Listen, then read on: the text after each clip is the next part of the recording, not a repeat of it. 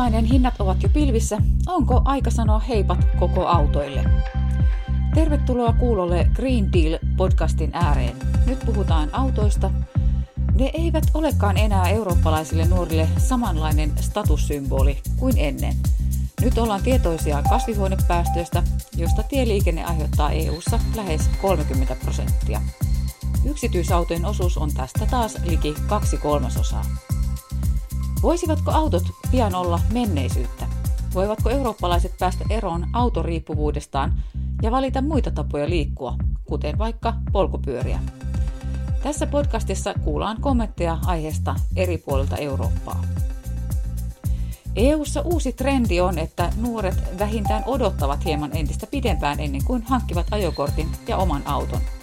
Taustalla on eettisiä ja ympäristöön liittyviä protesteja – mutta myös ajatuksia terveydestä ja elämänlaadusta.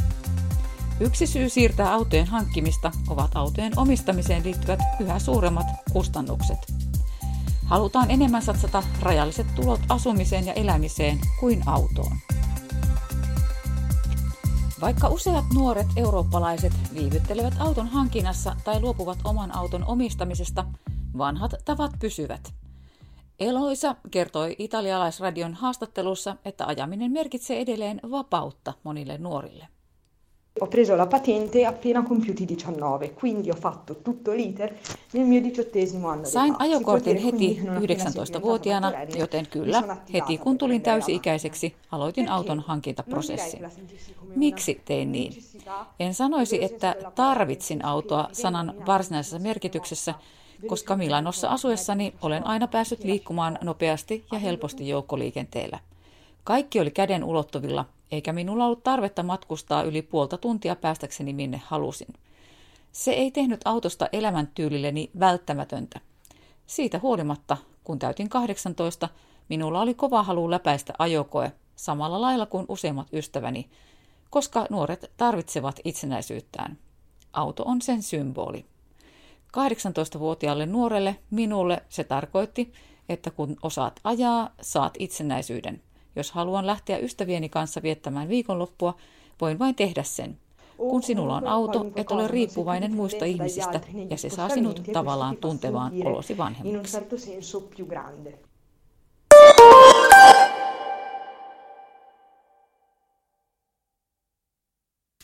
EUn tilastojen mukaan Italia sijoittuikin vuonna 2019 Luxemburgin jälkeen toiseksi henkilöautojen omistuksessa. Laajempi kuva EUsta ei ole sen rohkaisevampi. Syyskuussa 2021 EUsta julkaistut tiedot osoittavat, että yksityisautojen omistus on kasvanut viimeisten viiden vuoden aikana lähes kaikissa jäsenmaissa. Auto on edelleenkin ylivoimaisesti tärkein kulkuväline EUssa. Silti muutos saattaa olla käynnissä. Tarve vähentää liikenteen hiilidioksidipäästöjä on otettu EU:ssa erittäin vakavasti. Saksassa Jenni Menzlin viisihenkinen perhe luopui autostaan vuonna 2018. Heidän perheensä on yksi todiste siitä, että asenteet ovat muuttumassa. Kun he todella tarvitsevat autoa liikkuakseen, he käyttävät yhteiskäyttöautoa. Menzel sanoo, että ihmisillä on mielikuviin ja ennakkoluuloihin perustuvia esteitä, jotka estävät autosta luopumista. Der große Punkt, der uns halt das Umsteigen, das freiwillige Umsteigen und das Abschaffen des Autos ja so erschwert hat, war ja dieses, dass wir uns das nicht vorstellen konnten, dass das mit Kindern funktioniert. Ne? Wir haben immer gesagt, ach, dann müssen wir den Autositz rumschleppen. Avainasia, jonka takia meille oli niin vaikea luopua ja päästä eroon autostamme, oli se, että emme edes voineet kuvitella, miten se toimisi lasten kanssa. Pohdimme aina, että jos on raahattava mukana lastenistuinta, miten se onnistuisi. Jos meidän on mentävä lääkäriin ja sataa vettä, kuinka siitä tilanteesta selvitään. Kun sitten jouduimme kolarin takia olemaan ilman autoa, Näemme, kuinka hyvin se voi toimia ja mitä etuja autottomuus tarjoaa. Emme ole koskaan sitä ennen tajunneet näitä etuja.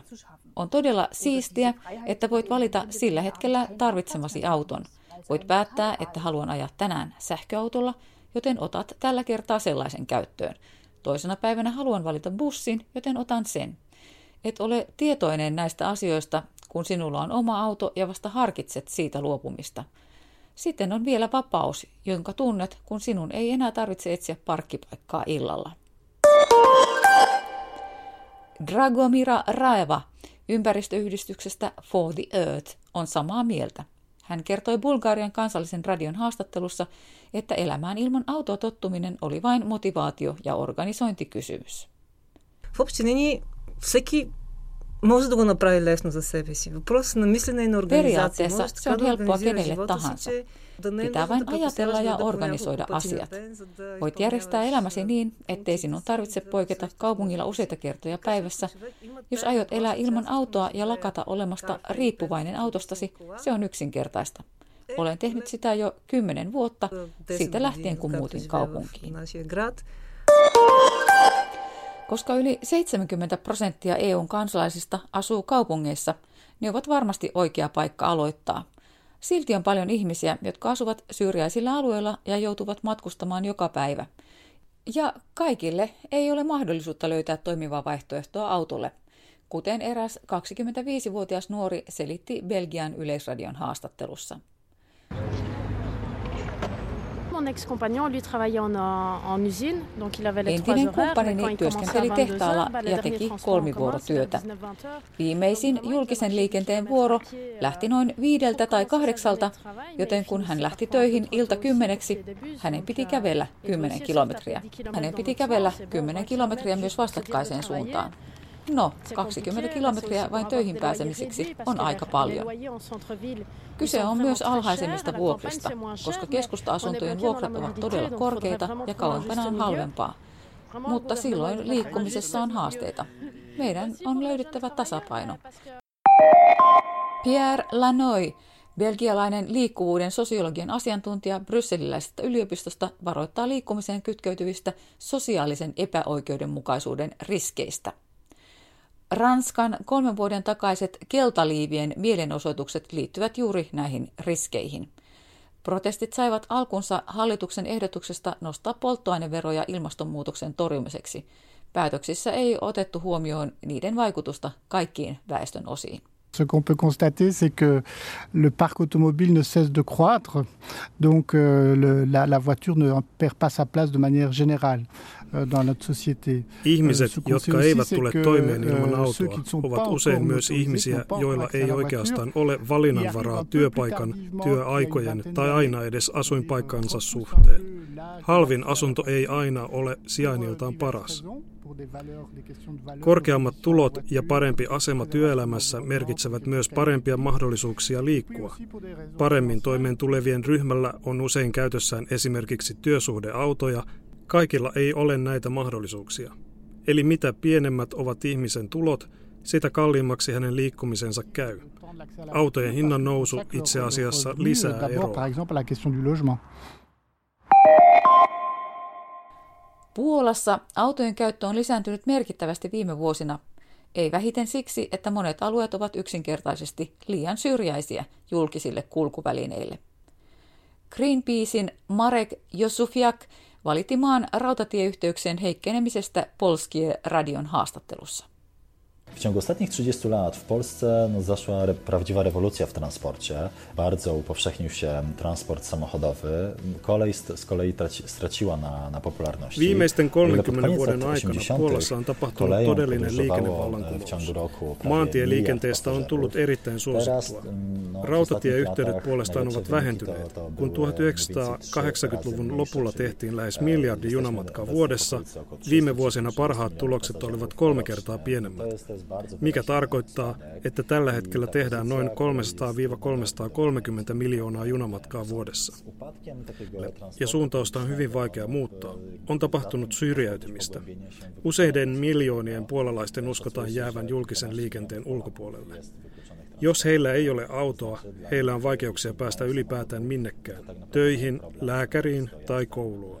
Tämä on todellinen ongelma todelle suurelle osalle yhteiskuntaamme. I to są realne problemy dla naprawdę dużej części naszego społeczeństwa. Asiat Euroopassa voivat kuitenkin muuttua. Nyt nähdään, että vaihtoehtoiset liikkumismuodot kasvattavat suosiotaan. Edessä voi olla harppaus, kuten matkapuhelimissa.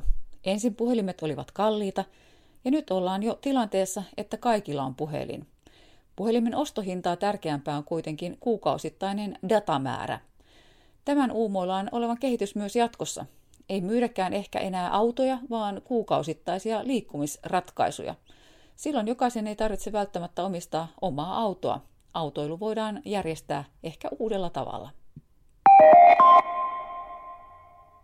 Espoolainen yrittäjä, organisaatiokehittäjä ja ratkaisukeskeinen valmentaja Lari Karreinen on tehnyt nelihenkisen perheensä kanssa ratkaisun, ettei omaa autoa ole koskaan hankittukaan. Koko perhe liikkuu pääosin pyörillä tai joukkoliikenteellä. Me on oikeastaan ilmastopäästöjen takia niin haluttu valita sitten sellaiset liikkumismuodot, jotka tuottaa vähemmän päästöjä ja myöskin tukee sitä, että me saadaan päivittäistä liikuntaa siinä, kun me kuljetaan meidän matkoja.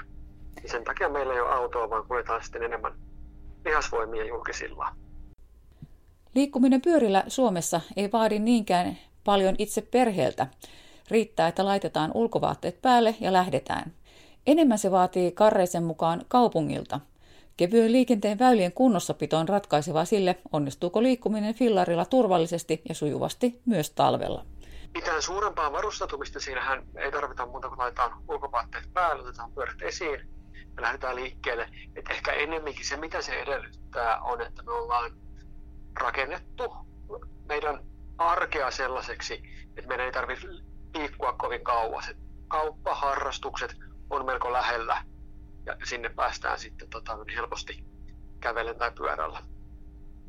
Liikkumisen pyörällä liittyy myös etuja, joita ei helposti tule ajatelleeksi. On sanottu, että pyörällä ajaminen muistuttaa lähinnä lentämistä, että ihminen pääsee lähimmäksi lentämistä kuin millään muulla liikuntavälineellä. Että kyllähän siinä semmoinen vapaus ja ö, hyvä mieli tulee, kun pääsee liikkumaan omilla lihasvoimilla. Ja kyllä mä itse sanoin, että esimerkiksi työmatkoilla ja muutenkin, niin se antaa semmoista sitten palautumista ja toista se liikunnan iloa. Ja, ja en olisi näin hyvässä kunnossa, jos en sitten arkena pyöräilisi noita työmatkoja niin paljon.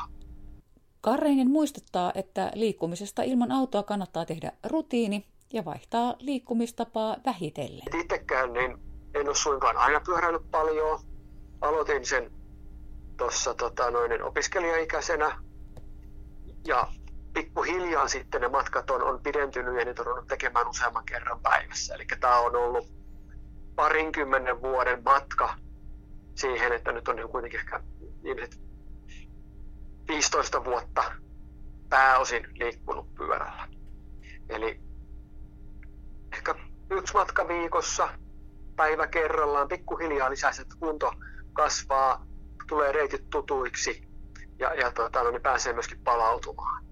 Niin olisi ehkä semmoinen, että vähitellen sen sijaan, että lähtee sillä autolla sinne muutaman kilometrin päähän, niin korvaa sen matkan sitten pyörällä ja sitten pikkuhiljaa pidentää. Niin näin mä ajattelisin itse, että sä voit helpottaa sitä sen sijaan, että tekee niin semmoisen totaalisen muutoksen heti.